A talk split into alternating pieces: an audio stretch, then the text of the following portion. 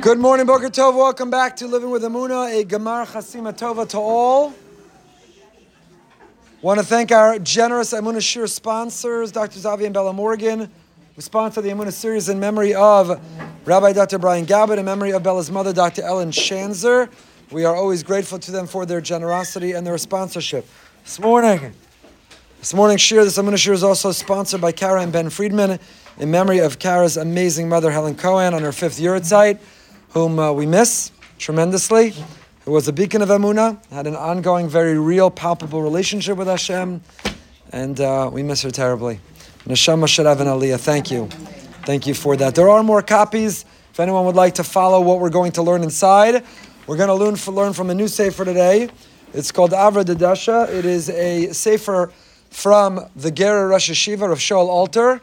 Very excited that Rav Shaul Alter, the Rosh Yeshiva, the Gerer Rosh Yeshiva, is going to be coming to Boca in November, which really is an outstanding schus, an incredible opportunity and privilege and merit for our community.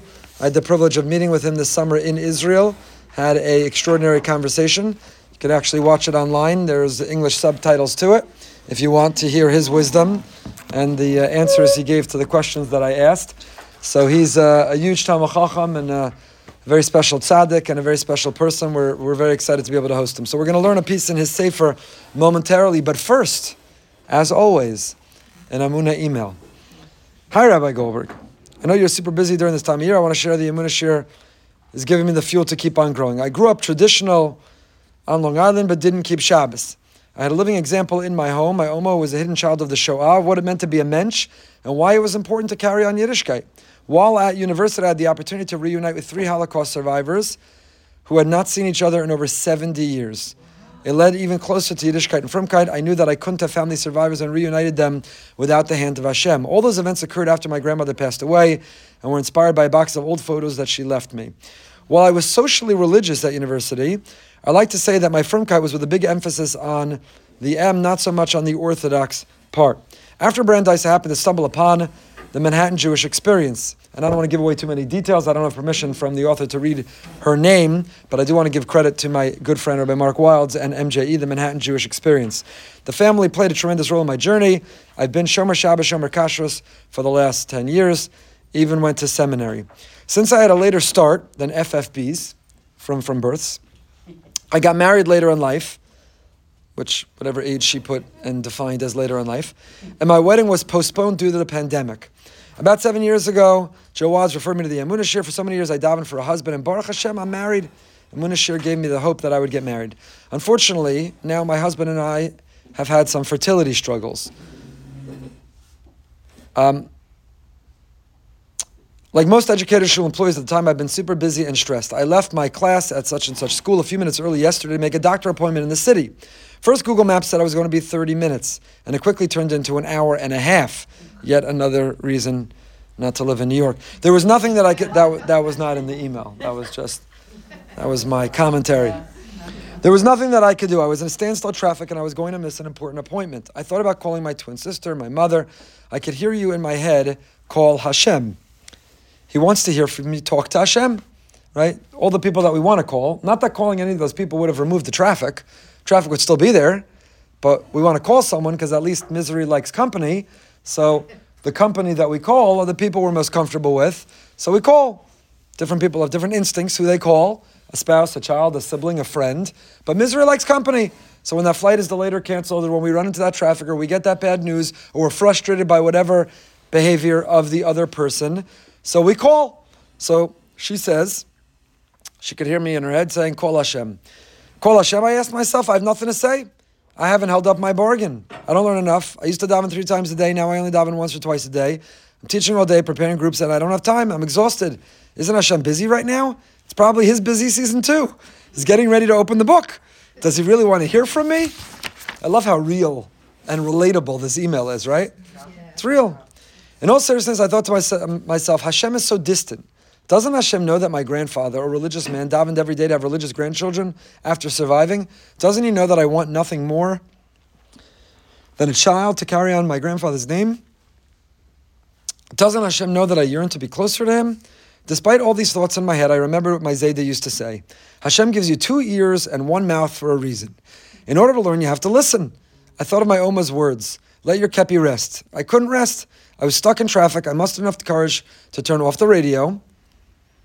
Because who talks to the Almighty with Taylor Swift in the background? That's what it says. Putting all jokes aside, I opened up the courage to say four words.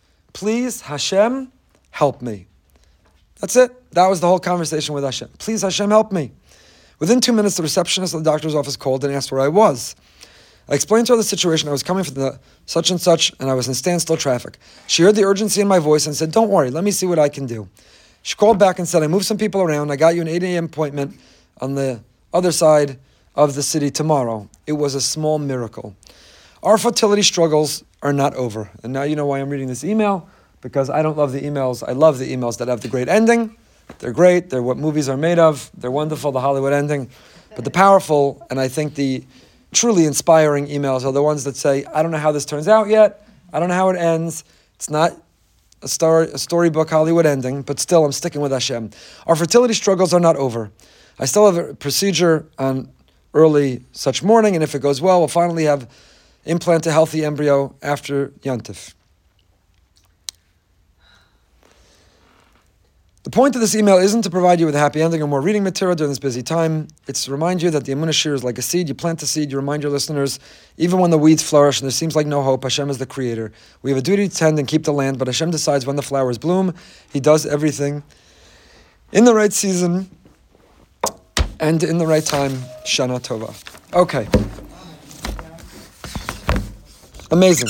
So please keep sending the emails because they're just inspiring. The people who, it's so easy to sit here on Wednesday mornings. I get to just look in the camera, speak into the microphone, sip the coffee, teach other people's Torah, read other people's. It's easy. To be in your car and stuck for traffic and, you know, it took you a while to get married, You're diving so hard, now you want children desperately, and you're stuck in traffic and you're going to miss the appointment, going to help you get. And you talk to Hashem and you say, I don't know how it ends, but He'll make, you know, you plant the seed and He'll make it blossom in the right time in the right place. It's unbelievably, incredibly inspiring, and I thank the author of this email and all the emails, and I hope that you keep coming. I don't know if I told you, somebody sent me an email offering to work on publishing a book of the emails and Emunah Shirim together, the Emunah ideas with the Emunah emails, in the right time, in the right season. That person planted a seed, but who knows if it will ever sprout and germinate. So, Ibra Dedesha, this is the wonderful sefer of the Heliga Gerrer Rosh Yeshiva, Rav Shaul Alter. Again, mark your calendars sometime in November when he's coming. But Tfilas Yamim Noraim Omrim Malocha Kola Olam Kulo Bichvodecha. In our davening on Rosh Hashanah, and again we're going to say it next week on Yom Kippur, we sing, we express the phrase Malocha Kola Olam Kulo. I just hear Rav Shlomo singing it in my head every time I read that pasuk. Maybe I'll post the video in our WhatsApp group so that you can listen to it some point later today. And as you count down to Yom Kippur, Maloch Kola Olam Kulo Bichvodecha. Translate the words. Maloch means Melech is king. Maloch means rule. Rule al on kol all haolam of the world kulo all. Bichvodecha with your glory. Maloch al kol haolam kula bichvodecha. Any of those words superfluous? Any of those words redundant, repetitive? Rule over the whole world, all of it, with your glory. Well, over the whole world means all of it. All of it means the whole world. Of Lavush, so the Holy Lavush writes, Ein sarch lomar kol, sharei omer achakach kulo, harik felos umiyusar. So the shlag, the Lavush rather, the Holy Lavush asks, it's redundant. It's redundant. If you're maloch al kol ha'olam, if you're ruling over the whole world, then you're ruling over kulo. You could have said maloch al ha'olam kulo. Or you could say Maloch al kol ha'olam. But why do you have to say it? And what do you what do you add by saying Malocha al Kol Ha'olam Kul? The song wouldn't work out. But other than for the song, why does it have to say Kol Ha'olam Kulo? Azoy Dakasha, that is the question of the Lavush. Uvataz, the Turei Zahav, a commentary on the Shulchan Aruch Kasav, Shevachol Asfar Manusach Kane. ומתארץ תקייב נמצאינו הרבה פעמים רובו ככולו, ועל The כדי להפוק יש לנפש טבע אז כולו רוב, מוסיפים לומר כל, so the Taz has an interesting answer. He says we have a principle in halacha. The principle in halacha is rubo kikulo. Sometimes we apply rubo kikulo. If you have most of it, it's like you have everything. Rubo, if you have most, kikulo. Rubo is kikulo. When do you apply that principle? When do you not apply that principle? Rubo kikulo. If the cup is mostly filled, we view it as filled to the top. Rubo kikulo. We don't say if you have eight, seven, ah, it's a minyan. It's close enough. Rubo. Why not? There was a period when I was in high school. I stayed late for mission. I don't remember why, but I'd get a ride home with the principal. And then he would ask questions like this in the car. And then I said, Mom, can't you pick me up? I really have to get the ride home with the principal. Like, I want to talk about the sports scores and uh, not Taylor Swift, but you know other singers. I didn't want to deal with those kinds of questions, but it was a good question. I'm glad that I had the ride. If he's listening, I'm grateful for that special time, and I'm glad that he challenged me with that question. If you say Rubo Kakula, why don't we say that when it comes to a minyan? Why don't we say when is the fast over on Yom Kippur? I don't know, 750 something? Yeah. Ah, when you get to 4 or 5 o'clock, Rubo Kikulo. you made it to most of it. Kikulo. It's like all of it. So when do we apply that principle? When do we not apply that principle? In halacha, it's a good question, but we do apply it. So you might have thought, Rubo Kikulo. So when you say, when you say this Nasach Kulo, maybe you don't really mean all of it, you mean Rove. So therefore, we say kol ha'olam kulo. That kulo doesn't mean most; it means all of it. That's the answer that the Taz gives. Upirashna mikvar shemilvad kol olam yesh od olam nosaf. But Rav Shaul Alter the Ger Rosh Yeshiva, and here just through this little insight, you get a glimpse into his great mind, and get excited for his visit. The Ger Rosh Yeshiva says, "Now, let me tell you another answer, another interpretation. You know why it says kol olam kulo? Because kulo means the whole world, but of one world. Kola ulam and kula can mean multiple worlds. And what are the multiple worlds? Hakadosh Baruch Hu has dominion. He has providence. He has sovereignty. He is the king and the monarch over all of the universe, all the worlds, all the galaxies. Maybe you followed the congressional hearing about UFOs and aliens. Hashem is in charge of them too. Do they exist? Do they not exist? Do we believe that? Is there room in Yiddishkeit to believe that? First of all, the answer is yes. Torah does talk about worlds and beings before man, maybe after man. It's possible potentially to believe. I don't know. I don't know. It doesn't really matter. At least not right now. They're not knocking on my door. I don't know. so is that what it means? Kola ulam kulo. Why do we say kol twice? Because there are multiple worlds. What worlds is the Ger Rashiva talking about? So Shaul Alter talking about Mars and Pluto and Earth and the aliens and the UFOs? Maybe. But you know what he says? No. Kol ha'adam hu olam katan. Because every human being is a world unto themselves. Each of us are our own universe. Each of us is our own galaxy. Each of us are an entire world. We're an entire world. והאדם בעומדה בתפילה בראש השנה מוכן להמלך את הקדוש ברוך הוא על כל העולמוס ועל כל יושבי סבל ושוכח את עצמו וחושב שהוא בן חורן. But you know what happens this time of year? We tend to be willing to carnate God as the king on all of the world and all of the worlds outside of our world. God, you're the king at the UN right now, on the sidelines from the main podium. You're moving nations. You run the world. God, you decide if it will rain, what drought, what nature, what weather, what crops will grow. You run the world. God, the aliens, the UFOs, will man go to space? You run the world. But how I react when I'm stuck in traffic? My world? How I receive it if somebody's harmed me or hurt me or injured me, how I navigate the frustrations, the disappointments, when I'm jealous or envious. My world, yeah, not so much. You're not the king of that world. I'm the king of that world. Taking credit for success and achievement and breakthrough and prosperity. Yeah, no, God, stick with your worlds. That's my world. We tend to be willing to coronate God as the monarch and the king and the sovereign of all these other worlds around us. But when we think about our world, our perspective, our view, our vision, our interaction, our experience, our world, then we leave God out. Right? When the rubber meets the road, when it's time to put it what happens? Rosh Hashanah, we stand. The shofar is the trumpet. I think we spoke about it last week. The coronation ceremony of Hashem, we're blowing the trumpets. And Malach we're singing Melech, Melech, HaMelech HaKadosh, HaMelech HaMishpat, Melech. You're the king, you're the king, you're the king. And then Aseres made tshuva this week between Rosh Hashanah and Yom Kippur. We're still growing envious and jealous and arrogant and anxious. And I thought God's the king. I thought God's the king. I thought he's in charge. I thought you're ready to surrender. I thought you're ready to submit. I thought you're never envious or jealous because we're happy with what we have. We're never anxious or worried because he's in charge, he's in control. We let go and let God. We're never arrogant because it's not about us. He's in charge, he's in control. So where's the manifestation or expression? Where's the fulfillment of all the davening, all the shofar blowing, all the dipping the apples in the honey, all the holiday that Hashem is the melech, he's the king, and you lose it all if in that moment that you fly off the handle because your kid left a toy, your husband trafed up the pot, or didn't come home when he said he's going to come home, or you got stuck in the traffic, or you missed the appointment, or you. What happened to God's the King? Where'd it go? Where'd it go? So Shaul Alter, it's a brilliant insight. Maloch kol ha'olam kulo bichvodecha.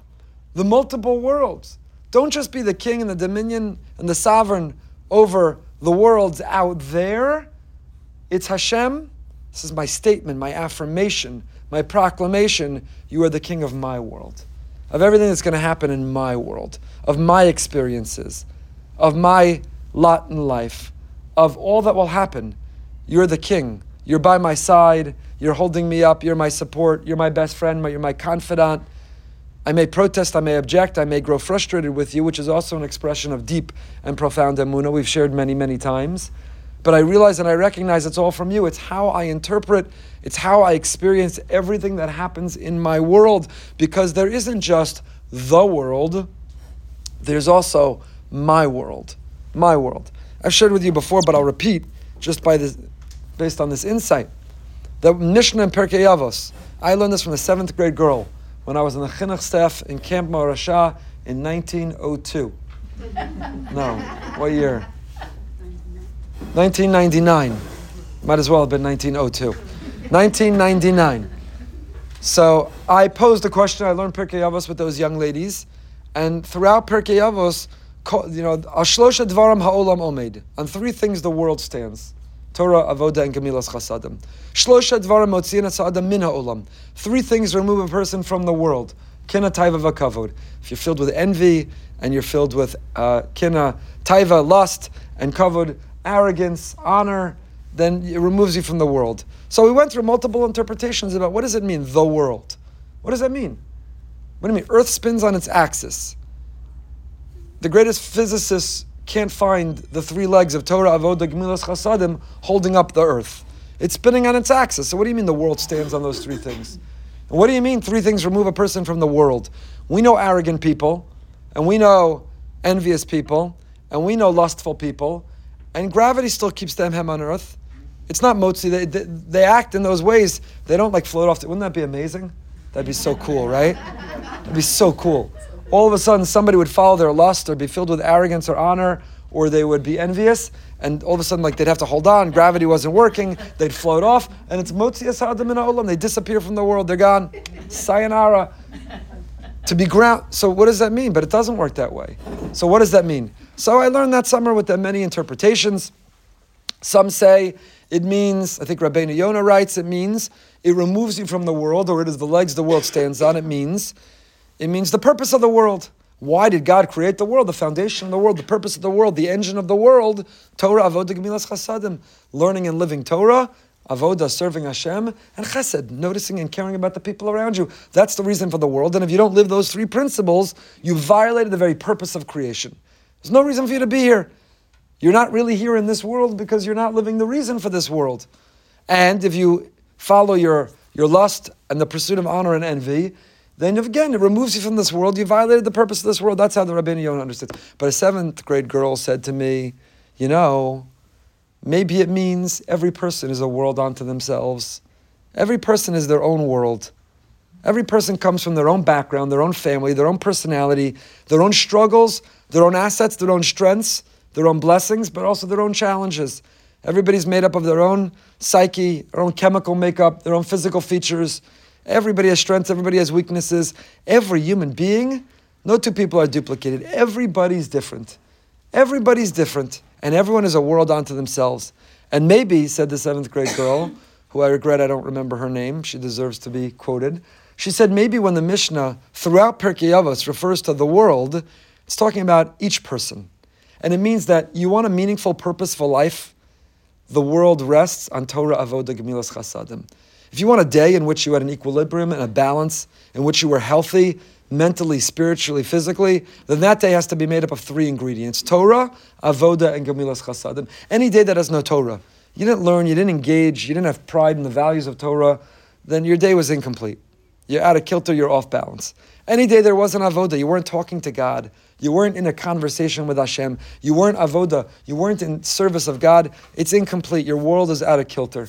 And any day that doesn't have chesed, you didn't do something kind, something nice, something caring about someone else, your day, your world is incomplete. The world rests on three things, it means your world.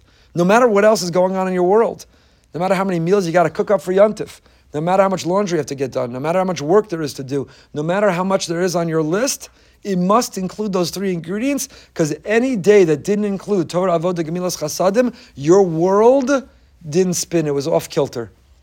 Beautiful insight, right? Similarly, she said that in order to have health, you can't have kenataiva and covered. What does it mean, mitzinis adam olam? It means God created you. You're a world unto yourself. You're filled with potential and capability, and you're filled with power. You're a chelik mamish. You're a piece of the Almighty. You're a shining bright light in this world. You're here for a reason. There's work to do. And if instead you're so confused and you're comparing and you're competing with someone else, you're envious, you're jealous, that just removed you from your world. Stick with your world. You have your world. Who am I? What are my strengths? What are my weaknesses? What are my assets? What are my liabilities? Why am I here? What am I meant to do? And you're so busy looking in your neighbor's driveway, and you're so busy looking through your neighbor's window, and you're so busy looking at what your neighbor's wearing, and you're so busy looking at your neighbor's spouse and children, you, you absolutely forfeited your world. You abandoned your world, you left your world.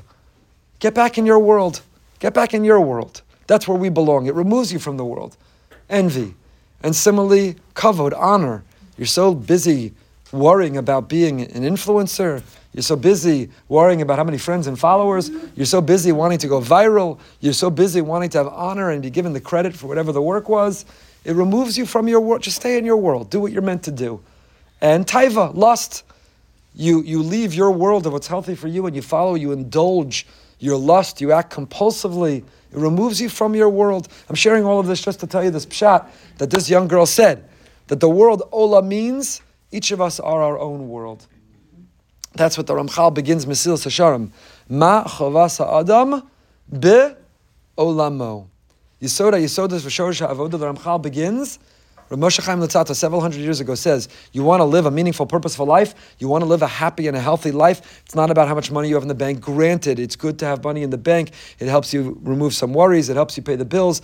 Uh, there's nothing wrong with having money in the bank, there's nothing wrong with working hard and having a lot of money in the bank. But if you think that money is the secret to happiness, you know nothing, including no very few very rich people, because there's no correlation. If it were so simple, everyone rich you knew would be incredibly happy, everyone poor you knew would be incredibly unhappy. And paradoxically, it's often the opposite that the wealthiest people you know seem to be the most unhappy, most hollow, the most empty inside. And you can find people who have nothing and they, they feel like they have everything. They're so happy and fulfilled. It's not so simple. It's not so simple. So Ramchal says, you want a meaningful life, a purposeful life, a happy life, a balanced, stable life?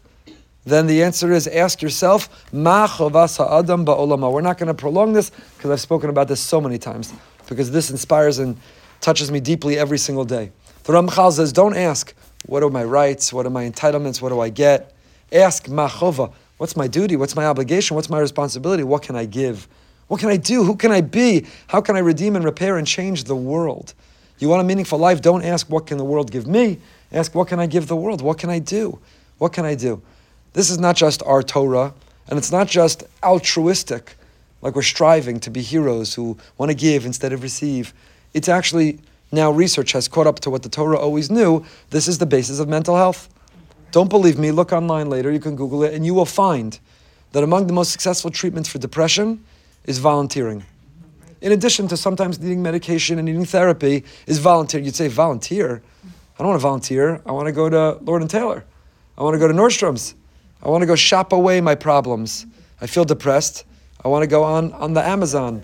I want to go on a visit to the Amazon and I want to buy up the Amazon. That's how I'm going to get rid of my depression. I'm going to buy my way out of the depression. And the packages and the packages and the packages are going to come, and then I'll be happy. And maybe you will for a moment when you open the package, but you know what comes after the package? It doesn't come to the front door, it comes in the mailbox. It's called a bill. And when the bill comes for the packages, then at least maybe your father, it makes him unhappy in some cases. I think we have a dedicated Amazon delivery person for our house. No? It's possible. A dedicated Amazon delivery person just for the Goldberg home. It's possible. It's possible. Sometimes you can't get to the front door. You have to start moving. You, get, you need to bring in like. you to other people's worlds. I'm just telling you that in my world, in my world, I sometimes need to bring heavy equipment to move the packages just to access the front door. Not you, it's not you. It's our children. But anyway, I'm exaggerating a little bit. A little, a little bit. Rabbinic license, rabbinic license. So it's not the more packages you get, the happier you get. Google this and you'll see that a person is feeling depressed. Go volunteer. Go volunteer. There's nothing that feels better in the world. I, wish I, I, could send you the pictures. Maybe I'll post them in the group, and the people who aren't here really won't know what went on today. But I have pictures. On Erev Rosh Hashanah, this army of kids came. How, you showed up. We seated 16, 1,800 people on this campus on Rosh Hashanah. And if you included BRS West and Rabbi Brody's 400 people for outreach, almost 2,500 people, BRS. You showed up and there was a chart and you had a seat and your name was typed on a sticker on it. And there was page and there were machzorim that were put out and there was a million things that the parochos was white and all that stuff. How, how did you think all that happened? Poof, you showed up and that's your job. There's no criticism, right? We have the luxury of just showing up. There was an army of kids who came, who spent their era of Rosh Hashanah in some cases with their father so beautifully, labeling chairs and, and straightening and steaming the, the paroches and putting out the machzorim and ensuring the, it's beautiful. I took pictures, it was beautiful. And you know what they got for it? Pizza. They got pizza. But okay, that was a, they didn't, they didn't, there was no paycheck. There was no like, where, how much are we paid? How much per hour? You know, I'll take it in Bitcoin. There was no negotiation. There was no negotiation of how much they got paid. I promise you, those kids went into Rosh Hashanah, they were on fire. It felt so good. Others were playing, you know, the game box or whatever that thing's called. Others were playing video games. Others were having triple caramel latte, star, whatever. Others were sleeping in. And they were here, the army for Jeffrey, turning over this campus. It's unbelievable. Unbelievable for those kids. They won, they won out on their because when you give, when you do, so the Ramchal says, you want to live a meaningful life. We only did one line so far in the Rosh Yeshiva. We got to get back to this. But you want to live a meaningful life, a purposeful life. Adam. Ask yourself, not what can I get from this world, but why am I here? It's a new year. It's a brand new year. So, Chevra, my dear friends, what are you going to give the world this year? How will the world be better because you're in it this year? Your friends, your family, your community, your profession, your hobby. I'm not telling you in what way. I'm not saying sit and say Tehillim all day long. That's how you have to make the. That's nothing wrong with that. But I'm not. I'm not asking you to leave your comfort zone or do something you don't like doing. Hey, take one for the team. That's. I'm saying just ask yourself, what's my mission? Why am I here? What difference am I meant to make? How will this be my year? That when I come next year, this time, I will look back and say, this year I made a difference. I got out of my own comfort zone. I got out of my own skin, and I made a difference to other people. There was a committee. There was a project. There was an effort there was there were people I checked in on, I hosted, I took care of. There was a problem, I became the solution. There was someone I showed up for. I was fully more present in the lives of those who need me. The answer will be different for everyone. That's the hard work. Given this shmooze is the easy part. Looking in the mirror and deciding, given who I am in my world, because everyone's their own world. So that's how the Ramchal ends that sentence, that charge, that opening to Mesilas Yesharim. Machovas ha'adam. What's the next word? Be'olamo. Translate the word be'olamo so some translations have the mistranslation. They say, they translate the Ramchal challenges us, what's our obligation, our duty, our responsibility in the world? But that's not what the Ramchal writes. He doesn't say in the world. What does he say? In Ba'olamo, in his or her world. Why would the Ramchal write that? Do we live on different planets? Do we, do we, do we have residences on different planets? Why would he say everyone in their own world? The answer is because everyone is their own world. Now, you can't live in your own world in a way that you're oblivious to other people. Our worlds intersect and our worlds overlap, and sometimes our worlds collide. Our worlds have to be interconnected. You can't live in your own world. Oh, they're in their own world. How come they didn't show up? How come they don't care? How come? Nah, they're in their own world. That's a bad being in your own world. We don't mean that. Being in your own world so you're oblivious of everyone and everything around you. That we do not mean. We mean you're in your own world because don't compete, don't compare, don't measure yourself. Each of us is our own world. We come from our own place. We have our own background. We have our own socioeconomic status. We have our own gifts and talents. We have our own weaknesses and challenges. We are each our own world. And that's what Rav Shaul Alter is answering here. Kulo. You know why it says it twice? Kol ha'olam kulo. Why does it say it twice? Why is it repetitive and redundant? Says the Ger Rosh Yeshiva. You know why? Because it's easy to coronate God, the King of all the worlds out there. It's also easy to coronate God as the King of other people's world. Oh no no no, they're suffering because God feels they need to this. Oh no no, they have that because you think that's their achievement. They're so smart. They're lucky. God let them hit the lottery. Believe me, they're not so smart. They don't deserve it. They didn't achieve it. It's, it's so easy to coronate God the king of everyone else's world. Bayenim. It's easy to make God the king of other people. How about our world? Our world, our life, our lifestyle, our daily lives. Akol ha'olam kulo. To make God the king of all of us. Hu adam atzma, ki kol ha'olam hu olam katan. Because every person is a miniature world. V'adam ba'omda b'tfila b'rosh Hashanah muchan lahamach kadosh baruch hu kol omas al kol yoshvei sevel v'shocheach es atzmo. He coronates God, the King of all the universes and all the galaxies and all the worlds and all the planets. But Choshev Shu ben Chorin, he says everyone else has a king. What does it mean to have a king? What does a king have? Subjects. If a king doesn't have subjects, I have bad news for that king. They're not a king. Right? If I put on a crown and sit in my room and declare myself king. But I can't even control who's ordering from me. I'm just joking. I'm not.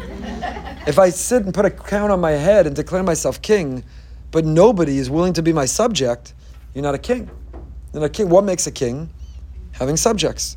So we want to coronate God, the king of other subjects. You should be a subject, you're a subject. You should be a subject of the king, you're a subject of the king. Me? I'm a Ben Chorin. I'm free. Nobody rules over me. But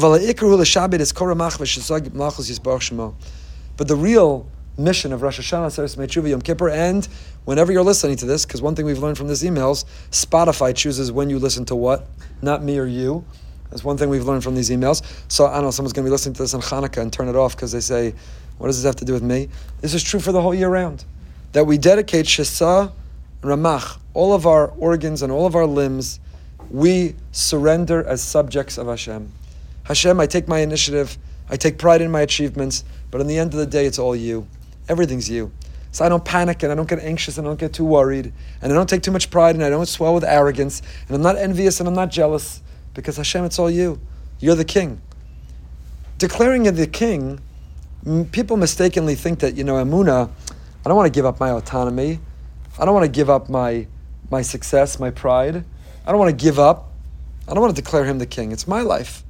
They don't realize that declaring him king is the best thing in the world you could do for your life. You want peace, you want serenity, you want happiness, you want joy. Declare him the king. The moment we don't just declare him the king, but the moment that we live as his subjects is the day your life gets so much better. The day that you can get stuck in traffic and think you're going to miss such a critical appointment. And yeah, it's the king's plan. It's no problem. He's in charge. The Gemara, the Gemara says, Kadesha tamlichuni alechem. Why on Rosh Hashanah the Amida is made up of three major sections. First, we coronate God, King Malchios, and then Zichronos, God remembers everything. Then Shofros, the shofar. Why do we start with with Malchus? We start with first we accept him as king.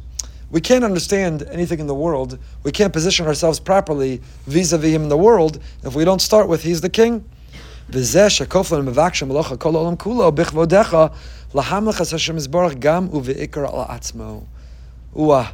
It's an entirely new understanding of this sentence. And from now on, whether you're singing it with Reb Shlomo, or you're saying it in the davening, or you're listening to the song any time of the year, now you know. Malocha kolo olam kulo bichvodecha. Hashem, I'm ready to call you the king, not just of everyone else's world, and not just on all the galaxies and UFOs and, and ET and extraterrestrials. I'm ready to make you the king over my whole world.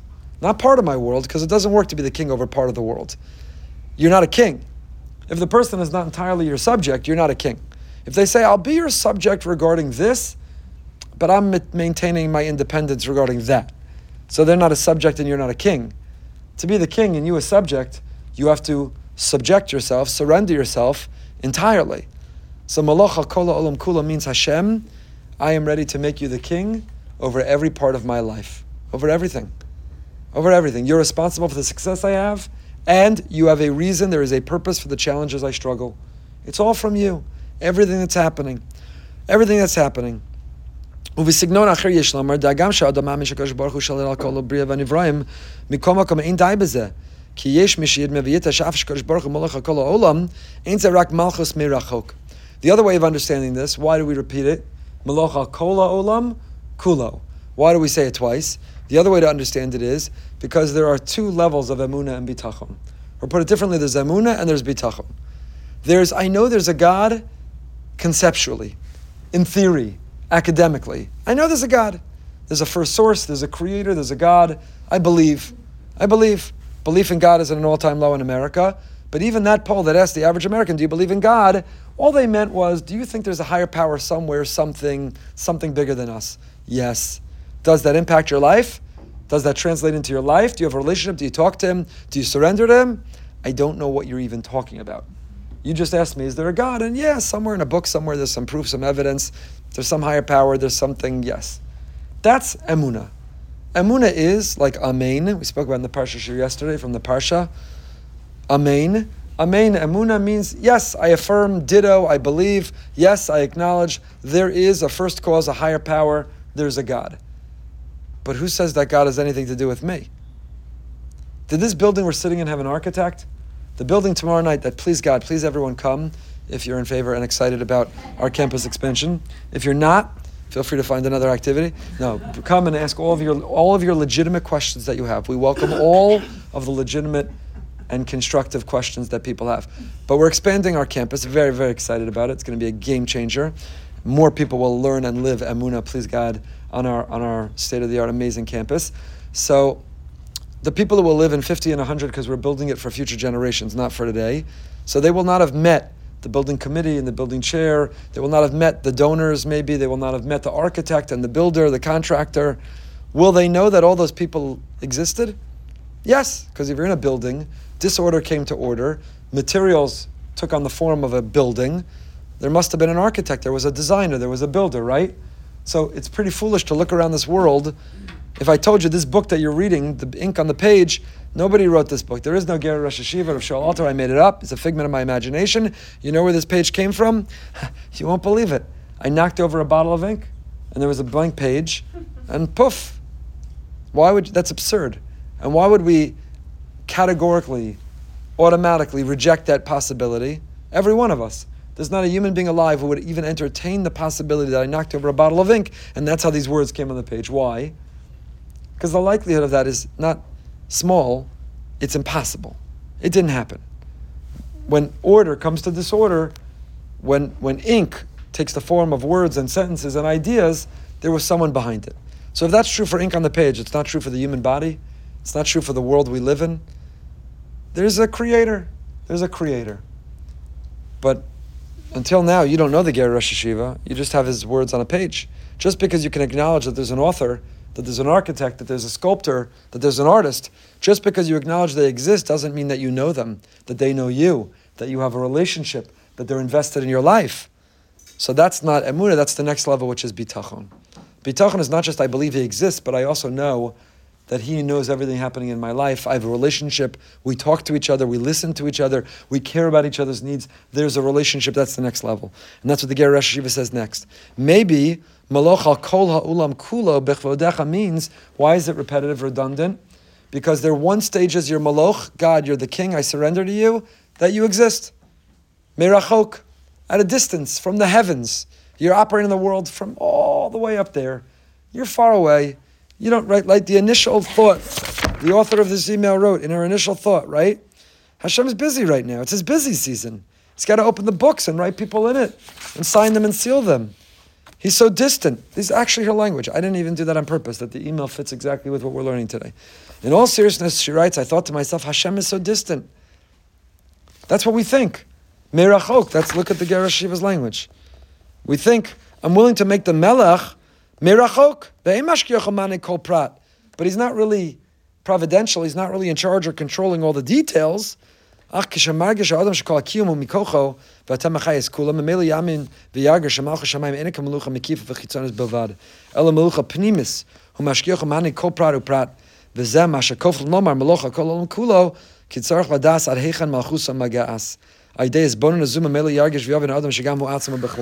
So the reason we say it twice, Malach al kol ha'olam kulo is don't just be the king from out there, from up there, from a distance, so busy you don't have time for me.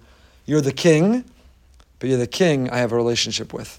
You're the king who knows me and loves me and is involved and invested in me.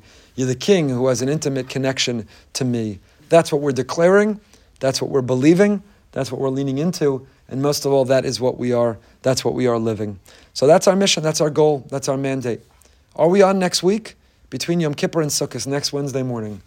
Show of hands. Anyone here? Anyone coming if we meet next week? Mm, darn it. Okay. So we are meeting next just joking. We are meeting next week, regular time. Until then, your homework is don't just declare him the king for others. Don't just declare him the king of the galaxies. Declare him our king of our world. Recognize we're each our own world, that in our own world, what, what, that's part of that's our thought. Aseret Tshuva, that's what we're supposed to be thinking about, mindful of, contemplative about, is why am I here? God, uh, what are we asking God? Please renew my contract for another year. We're getting the answer back Monday night. Ne'ilah, the gates are going to close, the books are going to be signed, and we're going to get the answer. I don't know if we get the answer. The answer will be determined. And what's the argument? What's the question? Hashem, renew my contract. Renew my contract for another year. So he's going to ask, why? Why should I renew your contract? What do you bring to, to my world? How do you bring your world to my world? What do you offer? What do you do? How do you transform? How do you repair? How do you redeem? How do you, wh- why? That's what we're supposed to be thinking about. All of our work in anticipation of Yom Kippur is formulating our argument. This is why. Renew my contract and provide me the resources I need, because here's what you're going to see. You're not going to believe it. Here's what's coming. It's going to be unbelievable. If you renew my contract and give me the resources to be able to do it, Hashem, wait till you see what comes next for me. You're not going to believe what I have in store. It can't be, I don't know, I never thought about it. You know what I'm going to do for you? I'm going to watch as many Netflix series as I can in the shortest amount of time possible. That's my mission for this year. It can't, it can't be. Who would renew such a contract? Uh, enjoy life appropriately, but, but who's going to renew such a contract? If you say, Hashem, I have an idea, it's a problem I want to solve. There's a campaign, there's a project, there's a committee, there are people who need me. I'm going to take on certain practices in my life, I'm going to transform. Wait till you see what comes next. Renew my contract. I promise you, Hashem, it'll be worth it. I'm going to give you the biggest return on your investment. Invest in me again. Invest in me another year. I'm going to give you your biggest ROI yet. Just invest in me another year. Most people don't think that way. They don't come to Yom Kippur that way. They just come to Yom Kippur, they haven't thought about anything. They're just grepsing and burping from stuffing their face before Kol Nidre. That's the big prep before Yom Kippur. But the real preparation before Yom Kippur is to ask ourselves, what, okay, I got 25 arg- hours to make this argument. I got 25 hours I'm appearing before the bench, before the judge. What's my argument? Renew my contract, give me the resources, because here's what I'm going to do. Fill in the blank. How do you answer that question? What, what's he going to see? What's the fulfillment? What's that promise? That's your homework. Next week, we'll have our answer. It'll be between Yom Kippur and Sukkot. Mirz Hashem, our contracts will be renewed. We can sit in the sukkah, friends and family, and we sing, and we eat, and we drink l'chaim, and we enjoy, because we got our new contract for a new year. And we're going to get paid well with great resources to be able to empower us to do what we. And then Sukkot ends, and it's time to get to work, to make good on that promise and the pledge of who we are, why we're here, and what we're going to do. So all of us should be signed and sealed. All of us should have our contract renewed. All of us should be given abundance of resources to fulfill the mission that is our world, and to be able to say with a full heart, Malacha Haaretz Kulo, Bichvodecha. Until next time, stay happy, stay healthy, and stay holy.